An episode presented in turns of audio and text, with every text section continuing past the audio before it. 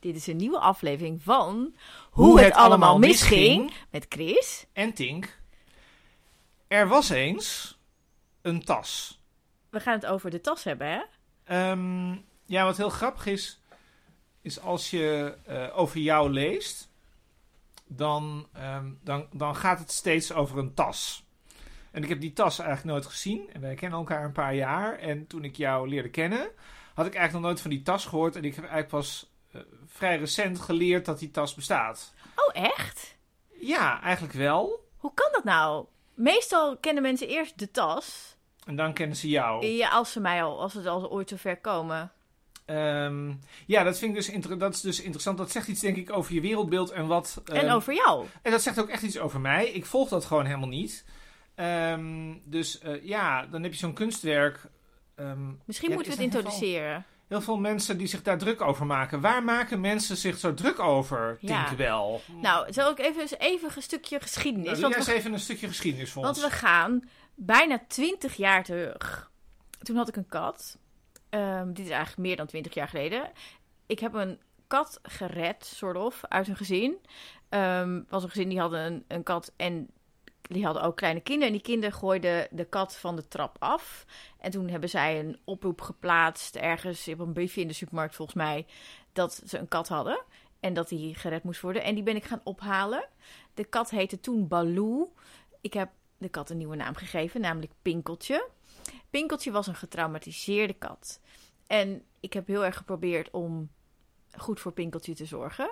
Dat heb ik ook wel gedaan. Maar op een gegeven moment ging het gewoon niet meer. Het was, het was echt een getraumatiseerde kat. Hoe En- weet je dat? Dat het een getraumatiseerde kat was? ja, het is een, een kat met, ja, dat, dan heb je het over gedragsproblemen en aanvallen en agressief zijn en hele gekke buien hebben. Ze wierp zichzelf echt letterlijk tegen de muur. Soms zeggen mensen, dat is onzin, dat doen katten niet, maar dat kunnen katten dus doen. Er zijn tegenwoordig kattenfluisteraars en dat soort dingen. Naar mijn weten was dat toen niet. Ik woonde in Bokstol in Brabant. Misschien is het iets Bokstols in Brabant dat men daar wat nuchterder is en geen kattenfluisteraars heeft. In ieder geval, ehm, mijn kat was ehm, depressief. En er was in Het was een twee... problematische kat. Het was een problematische kat. Het ging niet goed met de kat. Kon het Dus- niet alleen zijn. Zou een ander iemand bedacht hebben dat die kat een spuitje moest hebben? Zou dat kunnen? Ja, zeker, zeker. Dat was ook wel aan de hand. En ik was ook al een paar keer met een dierarts geweest. Maar ze wilde absoluut niet mee naar buiten ergens heen. Dus dat was drama. En er was toen een discussie in de krant tussen verschillende dierartsen over hoe je een dier zou moeten euthaniseren. Doe je met wat voor dosering of wat voor middel, ik weet eigenlijk niet meer precies. In ieder geval, dat ging over of euthanasie bij dier wel inderdaad pijnloos is. Want dat is natuurlijk wat wij mensen wensen als wij ons dier laten inslapen. De meeste Hoe huisdieren. Nou ja, dan krijgen ze een spuitje en dan vallen ze in slaap. En dan nog een spuitje en dan zijn ze dood, zoiets. Ehm, de meeste huisdieren worden volgens mij ehm, kunstmatig... eh, wordt hun leven beëindigd. Mhm. Ehm, dus dit is heel normaal, euthanasie bij dieren. Maar goed, mijn kat was dus bang voor de dierarts. En deze discussie was gaande in de krant. En ik zat op de kunstacademie. En ehm, ik was gewoon heel erg bezig met hoe we heel veel dingen uitbesteden. Dat we in een uitbestedingscultuur leven. Waarin we eigenlijk niet meer weten waar producten vandaan komen, hoe ze gemaakt zijn. En ik hield me bezig met hypocrisie, met hoe we met dier omgaan. Dat we eh, bont eh, vaak voor afschuwen, maar leer wel oké vinden om te dragen. Al dat soort dingen. En al dat bij elkaar maakte dat ik op een goede dag besloot om mijn eigen kat, Pinkeltje, te doden. En omdat zij eh, niet goed alleen thuis kon zijn, vond ik het mooi om dan een tas van haar te maken, zodat ik er altijd bij me kon dragen. En hoe heb je haar vermoord? Nou, ik, ik ga dus, ik had jou net verteld, en moet echt de slappe lach moesten opnieuw beginnen opnemen. Een interventie. Ehm, of je deze pagina wil voorlezen. Als het je lukt, mag je hier met kerst komen werken, zei de wildslager nadat hij me had uitgelegd hoe ik het dier het best kon villen. Dat is de pagina. Dat is de pagina, ja. Eh, wat, hoe, do- hoe dood je een kat? Nou, er zijn heel veel manieren om een kat te doden. Ehm, maar eh, wat ik heb gedaan, ik heb haar eh, eh, ja, gewurgd. Ik zeg altijd, ik heb een nek gebroken, maar volgens mij heet dit wurgen. Dat is eigenlijk de kop vasthouden en de romp vasthouden. Of de, eigenlijk de schouders een beetje. Ja, Ja. kracht opzetten, goed vastpakken. Want als je dat niet doet, dan doe je een dier pijn. Ehm, draaien en dan trekken. Ik had dit geoefend op een rolbehang. En, ehm, en ja, je moet er nu om Oké. lachen. Ik, Dat, dat lijkt namelijk niet op een kat. Maar goed, oké. ja. Nee, maar het- om de beweging even goed. Want ik, ik, ik, eh, ik wist wel dat als je dat eh, niet, Niet met, als je dat niet met heel- overtuiging doet, Dan wordt het zielig. dan, dan gaat hij dus niet dood. Dan heeft hij heel veel pijn. Dan heeft hij heel veel pijn. En want de kat was meteen dood. de kat was meteen dood. Ik heb dit goed gedaan. Dus het, dus het is, een, het is een, een pijnloze manier van doden. Hoe ga je dan eh, verder? Want dan, zit je, dan, dan heb je een dode kat op je, bu- op Ja, je, op dit je was bank dus in de zomer van 2003. Ja. Ja. En ehm, ja, ik was natuurlijk heel verdrietig. Want eh, mensen denken, oh, die Tink vond dat leuk om haar kat te doden. Maar dat was niet zo. Want dit is euthanasie. Dus, en niemand vindt het leuk om een dier te laten inslapen. En ik heb dus voor gekozen om dit zelf te doen. Maar het is feitelijk hetzelfde ehm, gevoel. En ook dezelfde reden als wanneer je naar een dierarts gaat om een dier in te laten slapen. Dus het is heel verdrietig. En ehm, ik had me weliswaar ehm, laten voorlichten wat ik, hoe ik dan een dier moest doden en laten villen, maar ik was daar niet aan toe. Dus ik heb Pinkeltje in de diepvries gelegd. Toen, in 2000. En toen zat jij met een bevroren kat in je diepvries. Ja, ik had een klein diepvrieskastje boven in de koelkast, weet je wel. Mhm. Dus die was vol. Ja. Ehm, en, maar toen, ja, een half jaar daarna of zo, was het kerst. En ik gaf altijd kerstdiners voor vrienden. En toen had ik de diepvries nodig. Dus toen, ja, moest Pinkeltje eruit. En toen? En toen ehm, heb ik er ontdooid. En ehm, heb ik haar gevild. En, En- villen, voor de helderheid, is de huid eraf halen. Ja, veel is de huid eraf halen. Ja. Ehm, en dat had ik dus van de wildslager geleerd hoe dat moest. Die had ook gezegd, ja, je mag hier dus komen werken als het lukt. En die had uitgelegd, je moet een soort sneetje maken, zeg maar, bij het kruis, hè. Ehm, en dan kun je hem eigenlijk als een jasje zo uittrekken. Er zijn een paar ingewikkeldheden. Namelijk, je moet, de, zeg maar, de, de, ja, waar de poep en de plaster uitkomt, dan moet je doorknippen. Want dat komt natuurlijk uit bij de huid. En dat is best wel goor, dat stinkt. Ehm, ook nadat hij in de diepvries heeft gelegen en daarna weer is ontdooid. Het was overigens niet zo makkelijk, want het was natuurlijk stijf. Ehm, en dan wat ook ingewikkeld is, het uiteinde van de poten. Dus dat heb ik afgeknipt, heb ik niet gebruikt. Want ik, ja. Mhm. Ehm, en de kop vond ik eng. Want zeg maar, als je zo achter de oren komt, dan ehm, leek het te gaan bloeden. Dus als je, de, als je de huid eraf trekt, gaat het niet Hoe lang bloeden. duurt zoiets? Hmm. Ja, ik ben volgens mij wel een uurtje of twee bezig geweest, omdat ik het allemaal best wel toch spannend vond. En Maar toen zat je met een kattenlijk en een huid. ja, dat klopt. Nou, kattenlijk heb ik begraven in de tuin. Een jaar later opgegraven ligt nu in het Natuurhistorisch Museum in Rotterdam. Heb ik gedoneerd aan Kees Moeilijker, die daar de directeur is. Ehm, dus die ligt daar eh, in de collectie dier die een, een onfortuinlijke dood zijn gestorven. Oké. Wat ik wel een mooie plek vind. Ja. Ehm, en eh, die huid heb ik gebracht naar een preparateur. En een preparateur is iemand die dier opzet. Maar voordat je een dier gaat opzetten, dan moet een huid gelooid worden. Mhm. En er zijn verschillende looiprocessen. En je hebt, als je het even eh, ehm, simpel zegt, heb je twee manieren, namelijk hard looien en zacht looien. Hard looien, dat doe je op het moment dat je een dier wil opzetten. Dus dan, zet je hem, dan heb je dus de huid en dan heb je de, een, een, een karkas vaak van ofwel eh, hooi of piepschuim of Ja. kunststof of whatever. Je kunt er alles in stoppen wat je wil. Eh, je hebt echt gewoon karkassen, zeg maar, die, die kun je gewoon kopen standaard. En dan kun je in stukjes zagen en de houding een beetje aanpassen en schuren. Ja. Ehm, maar die, dan trek je de huid daar overheen, zet je met speltjes vast en dan het is hard gelooid en het wordt dan stijf. Dus dan blijft het in die houding zitten. Dus zou je dat karkas eruit halen, dan blijft die huid toch nog in die houding staan. Dat is Ja. hard looien. Dat is gestijfd. Zeg Precies. maar. Ja. Zacht looien, ja, dat is wat we Dat met tas. doen en met leer. Hè, dus dan blijft het soepel. Ja. En eh, overigens is het wel zo, dat merk je wel bij bijvoorbeeld als je een hele oude leer of jas hebt of een oude bontjas, dan zie je dat die wat stijf wordt. En nou, dan, dan, je moet het wel verzorgen, zeg maar. Maar dit is dus zacht looien. Ik heb mijn kat zacht gelooid. Ja. Ja, dus dat is wat, ik, wat er is gebeurd. had je een huid. Toen had ik een huid en toen waren we ruim een jaar verder. En toen ehm, eh, had ik eh, toelating op het Sandberg Instituut in Amsterdam. Dat is de eh, masteropleiding van ehm, de Rietveld Academie. En ehm, in dat gesprek had ik een koffertje meegenomen met daarin de huid van mijn kat. En ik heb gezegd als, dat ik als project wilde ik een tas van mijn kat maken. En dus dat was mijn masterproject. Daar ben ik ook op afgestudeerd. En ehm, eh, het Sandberg Instituut, of eigenlijk eh, een aantal mensen van het Sandberg Instituut organiseerde, en dat was, ik moet even kijken, in januari, volgens mij 20 januari 2005, de Biggest Visual Power Show in Paradiso. Tuurlijk. Ja, en ehm, dat is eigenlijk de eerste plek waar ik mijn tas heb laten zien. Ik heb toen op een podium, er waren ongeveer 2000 mensen publiek, heb ik laten zien en uitgelegd hoe je het best je eigen kat kon doden. Daar een, een- tas van kon, een tas van maken. En die had ik ook meegenomen op het podium. En dat is echt met een enorm enthousiasme ontvangen.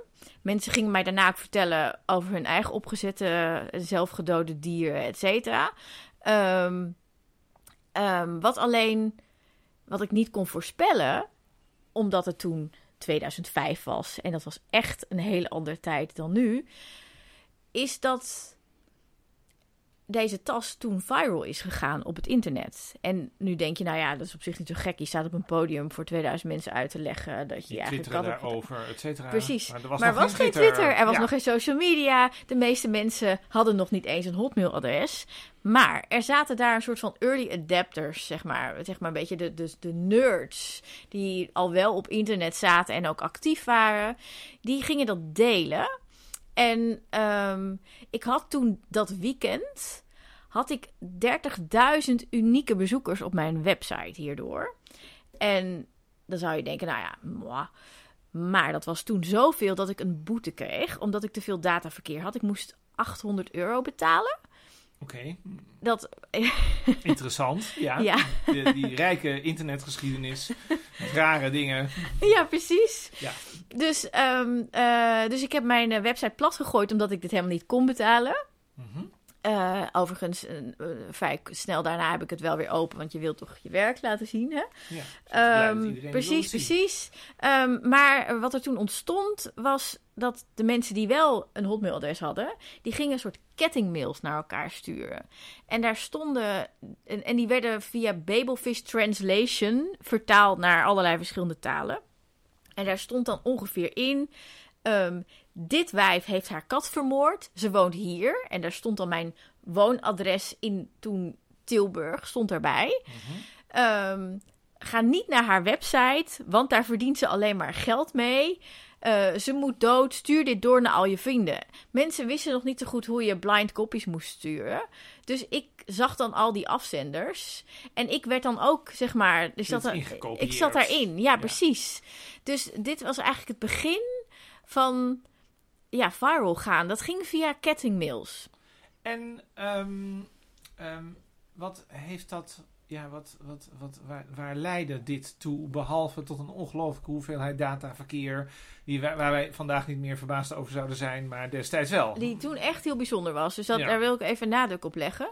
Ehm, nou, er zijn een aantal dingen eh, eh, aardig aan, ook als ik nu terugkijk naar de geschiedenis. Want er zijn namelijk in de wereld twee dingen voor het eerst viral gegaan op internet. Deze? Ehm, nou, de eerste Ja. was bonsaikitten.com. En wat was bonsaikitten.com? Ja, bonsaikitten.com was een, een grap van een, eh, een, volgens mij een Chinese meneer die in New York woonde. Die programmeur was of iets dergelijks. Die had een website. Er was een, een, iemand die was er dus vroeg bij. Die had zelf een website gebouwd. En die had daar foto's van kittens in glazen potjes. En hij claimde dat hij een manier had gevonden om die kittens klein te houden. Iedereen houdt van kittens en je wil eigenlijk dat een, dat een kitten altijd zo klein blijft. Ja. En hij zei dat door ze ehm, in glazen potjes te stoppen en ze daar een paar maanden in te houden, dat ze zo klein bleven. En, dat, en je kon dan een bonsai kitten bestellen op die website. Ja. Eh, De hele wereld eh, ongeveer. In dat rep was- en roer in rep en roer om bonsaikitten.com. En de FBI is achter deze meneer aangegaan. Wat natuurlijk bijzonder is dat de FBI zich met dit soort dingen bezighoudt. Of en dit bleek een hoax. Het wat ik hier ook bij moet zeggen is, het ging dus viral. Maar het woord viral werd toen alleen nog maar gebruikt in de context van een pandemie. Ja. En hoax, dat, was, dat bestond nog helemaal niet, zeg maar, als een term. Ja. Maar het ging viral en het was een hoax. Verspreiden zich. Precies. En ik denk zo twee, drie maanden nadat ja, hij die website online had gegooid. En dat was, toen was hij nog niet gevonden. Dus toen wist eigenlijk nog niemand waar het vandaan kwam. eh, ging mijn kattentas viral. Dus de twee eerste dingen in de wereld die viral zijn gegaan... dat is Bonsai Kitten en mijn kattentas. Het verschil is dat deze man is gevonden door de FBI... en het bleek dus een hoax, het was nep. Maar ja, ik was echt. En Ja. ik bestond echt en ik besta nog steeds echt. En ehm, ik- ja, mijn kattentas staat nog steeds online. Hè? My Dearest Cat Pinkeltje heet het kunstwerk. En de haatmail en de bedreigingen zijn nooit gestopt. En het interessante daaraan is dat ik ben dus de eerste die viral is gegaan in de wereld die nooit offline is gegaan. En, dat, en, en ik ben ook de eerste, zeg maar, dus, dus wereldwijd gehate persoon online. wereldwijd gehate kunstenaar. ja. Ja, en, en, en dat is nooit gestopt. En dat betekent dat ik dus een archief heb met de ontwikkeling van online haatuitingen. Wat kunnen we leren over online haatuitingen? Dat, goh, wat kunnen we daarvan leren? Nou ja, wat, wat Nou ja, nu- welke ontwikkeling is er? Want je Ja, zegt wat, van, ja, wat ik kan de ontwikkeling? ontwikkeling ja, precies. volgen. Ja, ja, precies. Nou ja, wat, dus in het begin had je dus de, de kettingbrieven via Hotmail. Ehm, eh, wat al vrij gauw en deels eigenlijk ook wel in het begin. Er was toen een soort voorloper van Facebook. En dat heette Orkut. Ken, ken, je dat? Nee, volgens mij had je toen CU2 en zo. Nee, dat was later. Oh, dat was la- later. Ja, ja, ja, ja, ja. precies. Ja, dat ja, ja. Althans, was later, dat weet ik eigenlijk niet helemaal. Volgens mij een beetje overal, maar Allemaal CO2 is websites die veel... er niet vanuit het dagelijkse, vanuit het perspectief van nu er niet uitzagen en waar je niks mee kon. Dat, ja, dat. precies, precies. Maar CU, en, ja, de CU2 en CU Today en CU Tonight en zo, dat weet jij vast allemaal nog wel. Waar een soort vriendschaps- en datingachtige Dingen. dingen soort, soort dating site-achtig iets was het, hè? Ja. Ehm, maar dat, daar is het eigenlijk niet echt rondgegaan, voor zover ik weet. Ehm, maar Orkut was een soort voorloper van Facebook, maar dan was het van Google. En dat was vooral in ehm, Zuid-Amerika heel erg groot. En zo groot dat daar allemaal anti-Tinkerbell pagina's ontstonden. En ik een inbox had die op een gegeven moment gevuld was met meer dan 98.000 haat- en dreigberichten. Voornamelijk uit Zuid-Amerika. En eh, het jammer is dat dit niet meer bestaat. Dus ik heb dit nooit kunnen archiveren. Ik heb het nooit bewaard. Het was te veel. Ik kon dit niet downloaden. Er was wel een functie download, maar Download je mail, maar dit ging mis. dit, dit was gewoon too much. Ik bedoel, ehm, eh, volgens mij had ik nog diskettes op mijn computer. Ja, mensen weten helemaal niet. niet meer. Mensen van nu weten helemaal niet meer wat disketten zijn. Nee, dus, dus het paste gewoon niet. Ja. En, en ook eh, internet was nog met, een, weet ik veel, een, een, een, een 24k modem. Het, dit was gewoon een andere tijd. Dus ik heb dit helaas eh, ja, verloren Dit moeten is laten helaas gaan. aan de mensheid verloren gegaan. Dus 98.000 eh, e-mails. Ja, ja. Ehm, eh, maar goed, eh, met overlap kwam er natuurlijk Hives. En dat was natuurlijk in Nederland heel groot. Hè? Hives is een Nederlands bedrijf. Ook daar ontstonden heel veel anti-Tinkerbell pagina's en acties en weet ik wat. Echt heel veel. En ik herinner me dat... ehm, eh, inmiddels was ik verhuisd en inmiddels kreeg ik zoveel haat- en dreigberichten.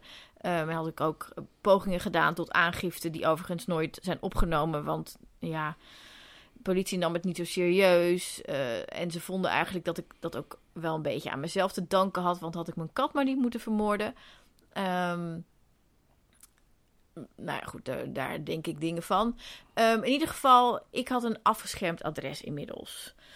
En op Hives ontstond een, een, eh, een hele groep mensen die wilden gaan demonstreren voor de deur van mijn atelier.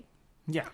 En daar waren behoorlijk veel mensen actief en die, die daar actief zeg maar, aan deel wilden nemen. En het was aangekondigd, et cetera. En het is, ik weet nog dat het is gecanceld omdat ze mijn atelier niet konden vinden. Dat vond ik grappig. wel weer een hele grappige reden is natuurlijk om het niet te doen. Ja, precies, precies. Ja, dus, ehm, nou ja, en van Hives ging je over op Facebook. En Facebook had ook heel veel anti-Tinkerbell pagina's. Maar er is op een gegeven moment een ontwikkeling gekomen in Facebook dat het niet meer mocht. Je mocht niet meer mensen online doodwensen. ehm, op je pagina. Ja. Dus je had echt pagina's, Tinkerbell, deze bitch moet dood. ja. En toen ging ze ergens anders heen. Facebook.com. Ging het toen weer ergens anders heen. Nou, ehm, die, een aantal van die Facebookpagina's, nou, niet zoveel trouwens, die bestaan nog. Een paar kleine die niet zo heftig waren. De meeste zijn gewoon gesloten door Facebook zelf.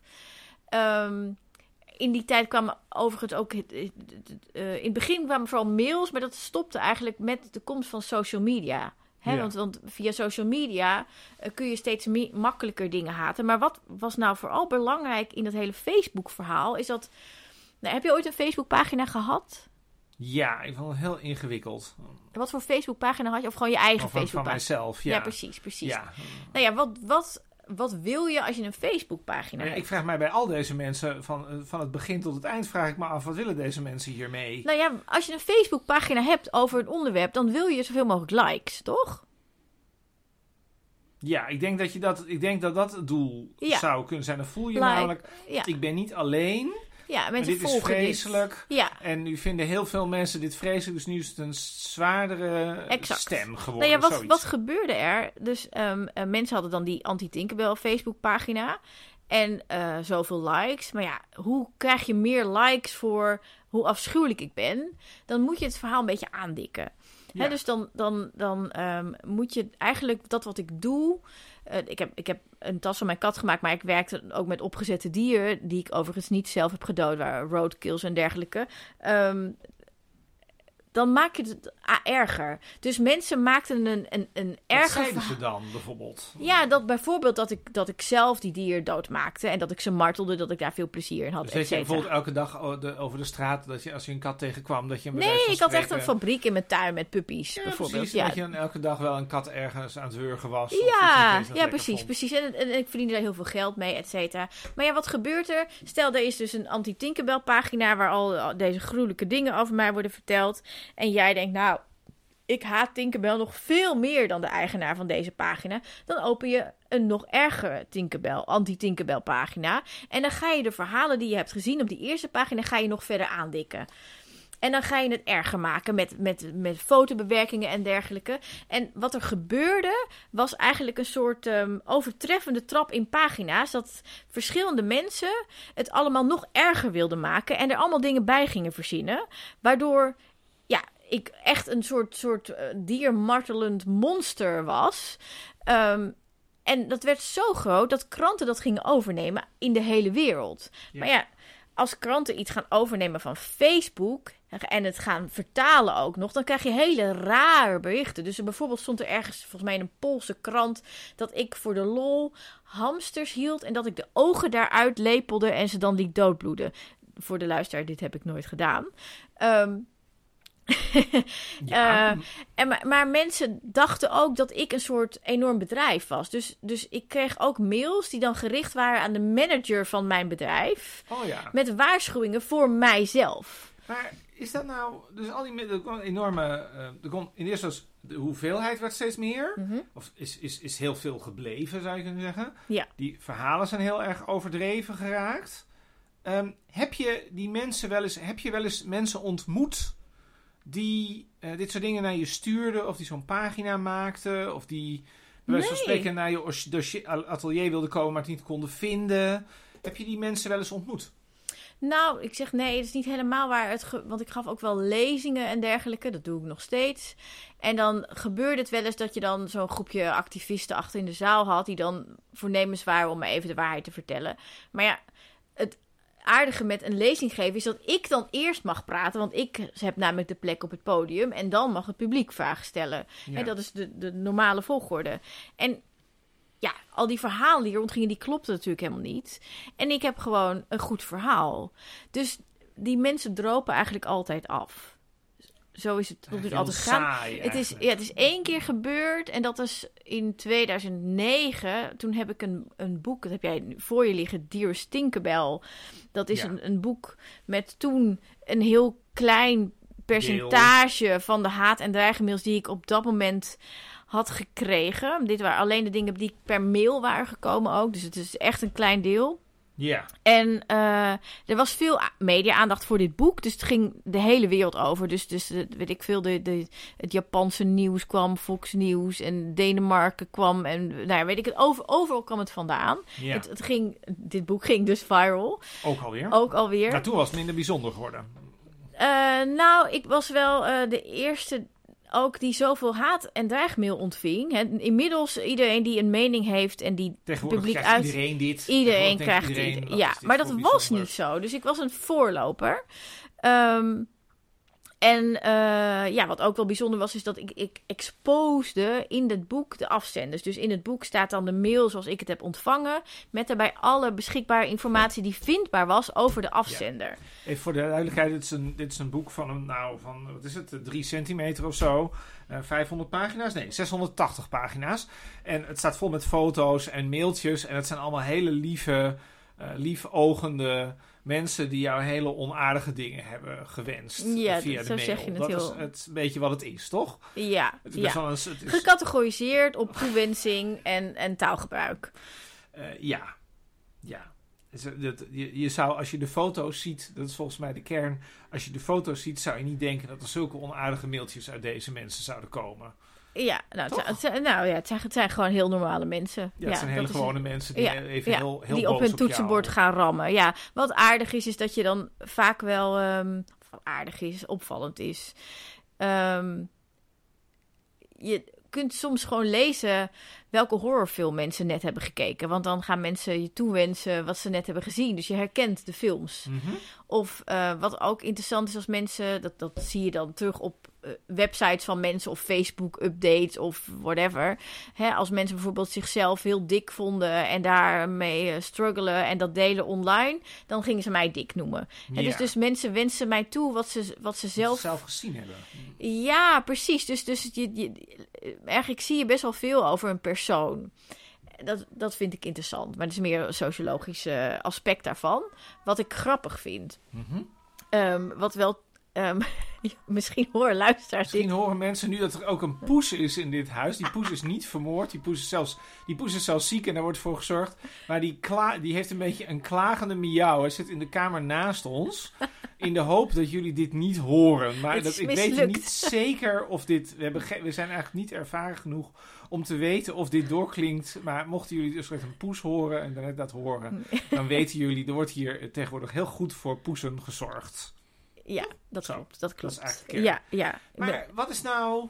ehm, ehm, is nou eigenlijk het enige effect? Want ik bedoel, het, het, het ging natuurlijk, dat, dat project, dat ging uit, aanvankelijk over hoe gaan nou ja, we wat er, zo, om. wat er interessant aan is, Ja. vind ik, is dat. ehm, ik heb hier ook een TED-talk over gegeven toen.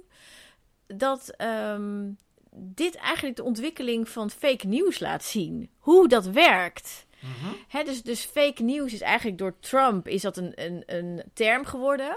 Ja. Eh, maar het hele fenomeen van hoe dit ontstaat, is eigenlijk ook te, helemaal te volgen in de ontwikkeling van hoe uiten wij onze haat online. Want, on- want waar, waar, wanneer heb je een reden om, om nepnieuws te maken? Dat, dat heeft met haat te maken. Je- en met zeg, je afkeur. zeg je eigenlijk dat alle dingen die je ehm, die in die, wat is het, 18 jaar van dat project, van die 18 jaar. dat- 20, ja, in 2003, ja. 2003. Ehm, dat die 20 jaar waarin, dat, waarin die tas bestaat, waar, dat dat eigenlijk alles illustreert waar we nu, waar Ja. we nu bekend mee zijn Ja, ja. geworden. Ja, alles wat eigenlijk gebeurt is, is zeg maar in de ontwikkeling van het uiten van haat online Mhm. is steeds, het gebeurt steeds een paar jaar eerder. Maar wat zo interessant is, ik denk de hele tijd dat dat project had ook een inhoudelijk doel. Ja, Het ging eigenlijk over hoe hypocriet wij met dieren omgaan. Ik bedoel, dat is natuurlijk een beetje de uitleg van anderen die ik nu, die ik nu reproduceer. je Niet hebt per se jouw- gegoogeld, ja. niet, per se jouw, niet per se jouw woorden, maar ik bedoel, als ik het moet verwoorden, dan zou ik zeggen, nou, eh, er is een verschil tussen hoe wij met huisdieren omgaan en hoe wij met de bio-industrie omgaan. Want in de bio-industrie worden dieren de hele dag aan de, aan de lopende band doodgemaakt. Maar op het moment dat jij dat in je hu- eigen huis met je eigen kat doet, dan vinden we het opeens een probleem. Terwijl bij al die, die, die de- Precies, tienduizenden precies. varkens per dag, Ja. dan denken we, nou ja, hoe, wat, wat, wat maakt het nou eigenlijk uit? De, het interessante natuurlijk is, waar we het nu eigenlijk al een half uur over hebben, is dat het, dat het helemaal niet meer gaat over die bedoeling, zeg maar. Ik bedoel, heeft het project ook in die zin iets opgeleverd? Of heeft, heb je het idee Ja, dat zeker, mensen hier zeker. iets van Ja. geleerd hebben? Ja, zeker. Want wat ik wel... Want ik heb dat natuurlijk heel erg gevolgd. Hè? Dus, dus er waren op allerlei fora bijvoorbeeld ook discussies. Je had toen heel veel fora. Dat is het nu ook niet meer zo. Maar dat was toen. Ja. Ehm, en wat je daar eigenlijk altijd zag, het was een beetje de regel dat er dan eerst iemand heel boos is. Kijk, deze bitch heeft de kat vermoord, dus ze moet dood. Zo begint het dan. ja. En dan gaan mensen daarop reageren. En dan zijn er nog twintig mensen heel boos. En die vinden ook omdat ik dood moet. En dan is er één iemand die zegt van... Ja, maar ho eens even, je eet toch ook vlees? Hè, het cliché. Het is, ik bedoel, clichés komen altijd ergens vandaan. Ja. En dan kantelde de discussie standaard. En dan ging het daarover. En ik weet dat het ertoe heeft geleid dat heel veel mensen bijvoorbeeld zijn gestopt met dier eten. Ehm, ikzelf eh, included. Mhm. Ehm, dat komt echt hierdoor. Eh, dus dat is een, een Wat vindt de gevolg. Partij voor de Dieren eigenlijk van jou? Vraag Ja, dat is, dat is een goede vraag. Ehm, Ja. In eerste instantie was Marianne Thieme erg boos. Zij heeft ook eh, een brief gepubliceerd, zeg maar, op de website toen van de Partij voor de Dieren. Zij heeft twee keer tien kamervragen over mij gesteld. Zij vond mij niet leuk, en dat zeg ik dan heel voorzichtig. Maar dat is wel ehm, gekanteld. Inmiddels ben ik zelf ook lid van de Partij van de Dieren. Ehm, en Ja, en eh, eh, ik eh, ken eh, Lammert van Raan vrij goed, Kamerlid. En ehm, eigenlijk nog een paar actieve Partij voor de Dieren. Politici, Mensen. precies, ja. Nee, ik ben nu heel goed met de Partij voor de Dieren. Ik denk, ja, de tijd is heel erg veranderd. Het, toen waren mensen heel erg boos, omdat... En dat begrijp ik ook wel. Het was natuurlijk heel erg in het begin van mijn carrière. Ik zat nog op de kunstacademie. Ik ben hierop afgestudeerd. En dan had ik een of ander knettergek meisje kunnen zijn... die probeert te provoceren, zomaar. Dat is me ook ja dat verweten. is een beetje het idee. Ja, precies, precies. gek Ja, en ze, ze wil gewoon heel graag aandacht. Ja, precies, precies. om aandacht van jou. Ja, terwijl eh, dat was natuurlijk dat was niet wat aan de hand was. Maar dat, ik begrijp wel die gedachte. Ehm, en ik begrijp ook dat, dat dat dan een soort van getest moet worden. En dat, daar gaan een aantal jaren overheen. Inmiddels zijn we twintig jaar verder. Heb ik nogal een carrière, laten we zeggen. En veel projecten gedaan rondom eh, de omgang eh, hè, met dieren. Ehm, over bio-industrie, over, ja, weet ik veel, hoe we veel te veel producten produceren in de wereld. Mhm. Nou, eigenlijk alles als het gaat over hoe gaan wij met, onze, met de wereld en dieren en, andere, en mensen met al het leven om. om. Precies. Dus inmiddels heb ik nogal een cv. En dat weten ze ook wel bij de Partij van de Dier. Dus ik, ik, mijn agenda is agenda van de Partij van de Dier, kun je wel stellen. Eigenlijk. Ja, niet eigenlijk. eigenlijk toen al? Dat was het toen al. Dat heeft Alleen. niemand begrepen. Nou, op dat moment, en nogmaals, ik begrijp dat ook wel, want ik had ook gewoon een of ander geschriftmeisje kunnen zijn dat aandacht wilde. En, dat, en het, wat er toen heel veel werd gezegd is van, nou ja, eh, wat, je, wat, wat je heel veel hoort is dat mensen, hè, moordenaars, die beginnen met het doodmaken van dieren en op een gegeven moment worden de dieren steeds groter en dan worden het mensen. Dit is wat ik naar mijn hoofd kreeg. Ehm, dit was het cliché en dit was het beeld wat mensen van mij hadden. En daar kan ik ehm, eh, wel enig. ehm, ik heb daar wel wat, wat invoelings. eh, Je voelt vermogen. met de mensen mee. Ja, ik voel wel een beetje met de mensen mee. En ik, ik heb me daar ook wel eh, gedistanceerd van wat mensen van mij dachten. In die zin dat ik dacht, als jullie denken dat ik, zo'n dat ik een geschift iemand ben die alleen maar aandacht wil en voor de lol diermartel, dan is dat iets wat in jouw hoofd gebeurt, maar dit is niet wie ik ben. Mhm. Dus dan haat je iemand, maar ik ben die persoon niet. Dus je stuurt je haat eigenlijk naar de verkeerde persoon. Ehm, en wat ik ook altijd heb gedaan, is ik heb, ik heb eigenlijk de meeste haatberichten helemaal niet echt goed gelezen. Ik heb ze gearchiveerd. Ehm, en eh, ja, gedacht. Mensen zijn heel boos op allerlei onrecht in de wereld, op, op, ook op, op, op dierleed en dergelijke. En moeten die woede kwijt. Ze hebben een voorbeeld nodig. En Ze hebben een voorbeeld. nou ja, en, en een dader. Ze hebben een dader nodig. Dus je kunt niet een mail sturen naar de bio-industrie, maar wel naar mij. Ja, nou alle eh, diersoorten die uitsterven. en Precies, alle, dus eh, ik werd eigenlijk zeg maar de schuldige voor al het leed. En ehm, Is dat een mooie, is dat een mooie eh, rol? nou, in die zin, ik heb dat Dat natuurlijk. het nuttig voelt of zo? In, ja, wel, want op het moment dat, dat je, als je boos bent, en je, hebt, je voelt heel veel woede, dan zorgt dat ervoor dat er weinig ruimte is voor eh, iets constructiefs. Voor een oplossing, voor aardige dingen, voor leuke dingen. En ehm, op het moment dat je die woede kunt ventileren en bij mij kan neerleggen en, en je er dan vanaf bent, dan is er ook weer ruimte voor iets positiefs. Dus ik vond het ook wel prima, omdat, tenminste prima, eh, ik, ik heb er zo een soort draai aan gegeven dat het ook iets positiefs oplevert. Ik zie jou knikken. Volgens mij is dat een mooie conclusie. Eh, ja. Dan, dan hebben we nu iets met een xylofoon. Oh, oh, oh, oh sorry, sorry. Ja, je Ik bent, dit is, ik, wil Ja. niet, ik wil natuurlijk niet fan doen, denk ik wel, maar dit is eigenlijk jouw, dat is eigenlijk jouw idee Mijn om het met taak, een ja. xylofoon te doen. Daar gaan we. We gaan aardige dingen zeggen. Ehm, ik ga aardige dingen zeggen over de revolutionaire eenheid. Wat? De Revolutionaire Eenheid is een socialistische jongerenorganisatie in eh, Rotterdam. Ik had er nog nooit van gehoord. Ehm, ik dacht altijd dat socialistische jongeren allemaal bij rood zaten. Dat zijn de jongeren die bij de SP zijn eh gerooieerd en eruit zijn gegooid. Dat ze allemaal veel te extreem zouden zijn.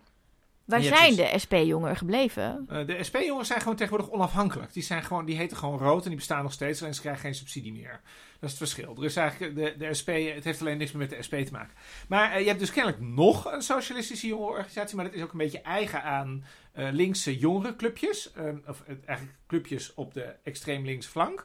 Ehm, die vermenigvuldigen zichzelf. Dus die, die krijgen altijd weer ruzie en dan heb je weer een nieuw clubje. Dus ik weet ook eigenlijk niet hoe lang de revolutionaire eenheid bestaat. En hoe lang die zal blijven bestaan. Maar de revolutionaire eenheid gaat in ieder geval de geschiedenis in met één hele goede daad. Namelijk dat zij onderzoek hebben gedaan naar het huizenbezit van Rotterdamse gemeenteraadsleden.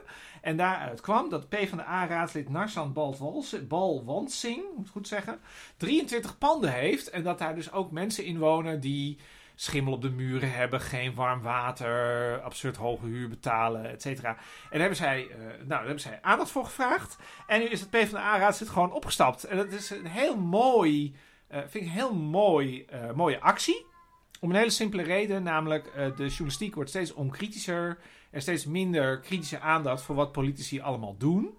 En dat moet dus ook ergens... Snap je, als journalisten het niet doen, dan moeten anderen het gaan doen. Ja, ik, En dan- ik, ik, ik, ehm, dit is heel invoelend voor mij. ja, dus dan moeten, eh, dus dan moeten, eh, dus dan is het heel goed als actiegroepen aan waarheidsvinding doen. Nou, dat is bewezen waar. En is hier ook een persoon voor verantwoordelijk?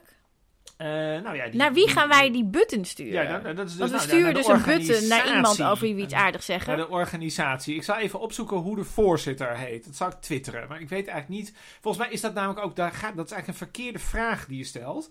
Want in zo'n socialistische organisatie. Daar ging mijn pen. Hier heb je een nieuwe pen. In, mijn in een socialistische organisatie gaat het niet om de persoon. Maar gaat het om de eenheid. Dus dat is juist niet gebonden aan een persoon. Het gaat echt om de groep. Oké, moeten we iets anders bedenken dan een button om op te sturen? Of Nee, is het, wordt het gewoon een symbolische button? Zo'n socialistische jongerenorganisatie. Al die socialistische organisaties zijn toch een beetje als de scouting vroeger. Hmm. Dus die hebben dan Ik denk weer aan Tanja Nijmeijer nu. Precies, Ja. die hebben dan weer zo'n, die hebben dan een heel Wie nog niet heeft geluisterd, we hebben dus een lang interview met Tanja Nijmeijer. Dat is interessant. Ja, ehm, en die, die hebben dan een prikbord en dan kan die button van ons vast op. dat denk ik ook. Over wie ga jij iets aardigs zeggen, Tinkerbell? Ik ga iets zeggen over Mo van der Haven. En die kent ook bijna niemand, behalve de kunstmensen die misschien luisteren. Mo van der Haven is galeriehouder van Torch Gallery in Amsterdam. En Mo van der Havens vader is Adriaan van der Haven. Die is ruim tien jaar geleden overleden, helaas. Het boek Dear Tinkerbell is aan hem opgedragen. Ehm, en waarom ga ik nu iets zeggen over Mo van der Haven? Mo van der Haven is de galeriehouder van Torch Gallery en vertegenwoordigt mijn werk.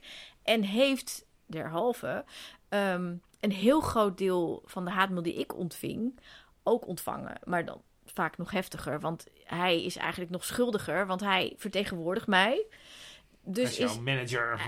nou, niet of- een manager, Zo meer kunnen zo'n agent. dat- Een agent is Zo het, kunnen ja. mensen, maar die mensen kennen de kunst. Nou ja. en denken dat is, dat, is ongeveer, dat is de man die... Hij het- bevestigt een beetje mijn bestaan in de kunstwereld. Ja. door mij te vertegenwoordigen. En dat maakt hem schuldig. En ehm, hij heeft zich daar eh, nooit eh, door laten weerhouden om te doen wat hij doet. Namelijk mij vertegenwoordigen en dat heel goed te doen. En ik dacht, ehm, nou, binnen dit thema van vandaag ga ik gewoon iets aardigs over Mo zeggen. Mo van der Haven. Oké. Oh. Dankjewel. Daarmee zijn wij aan het einde gekomen van aflevering 5. Hoe het allemaal misging. Met de kattentas.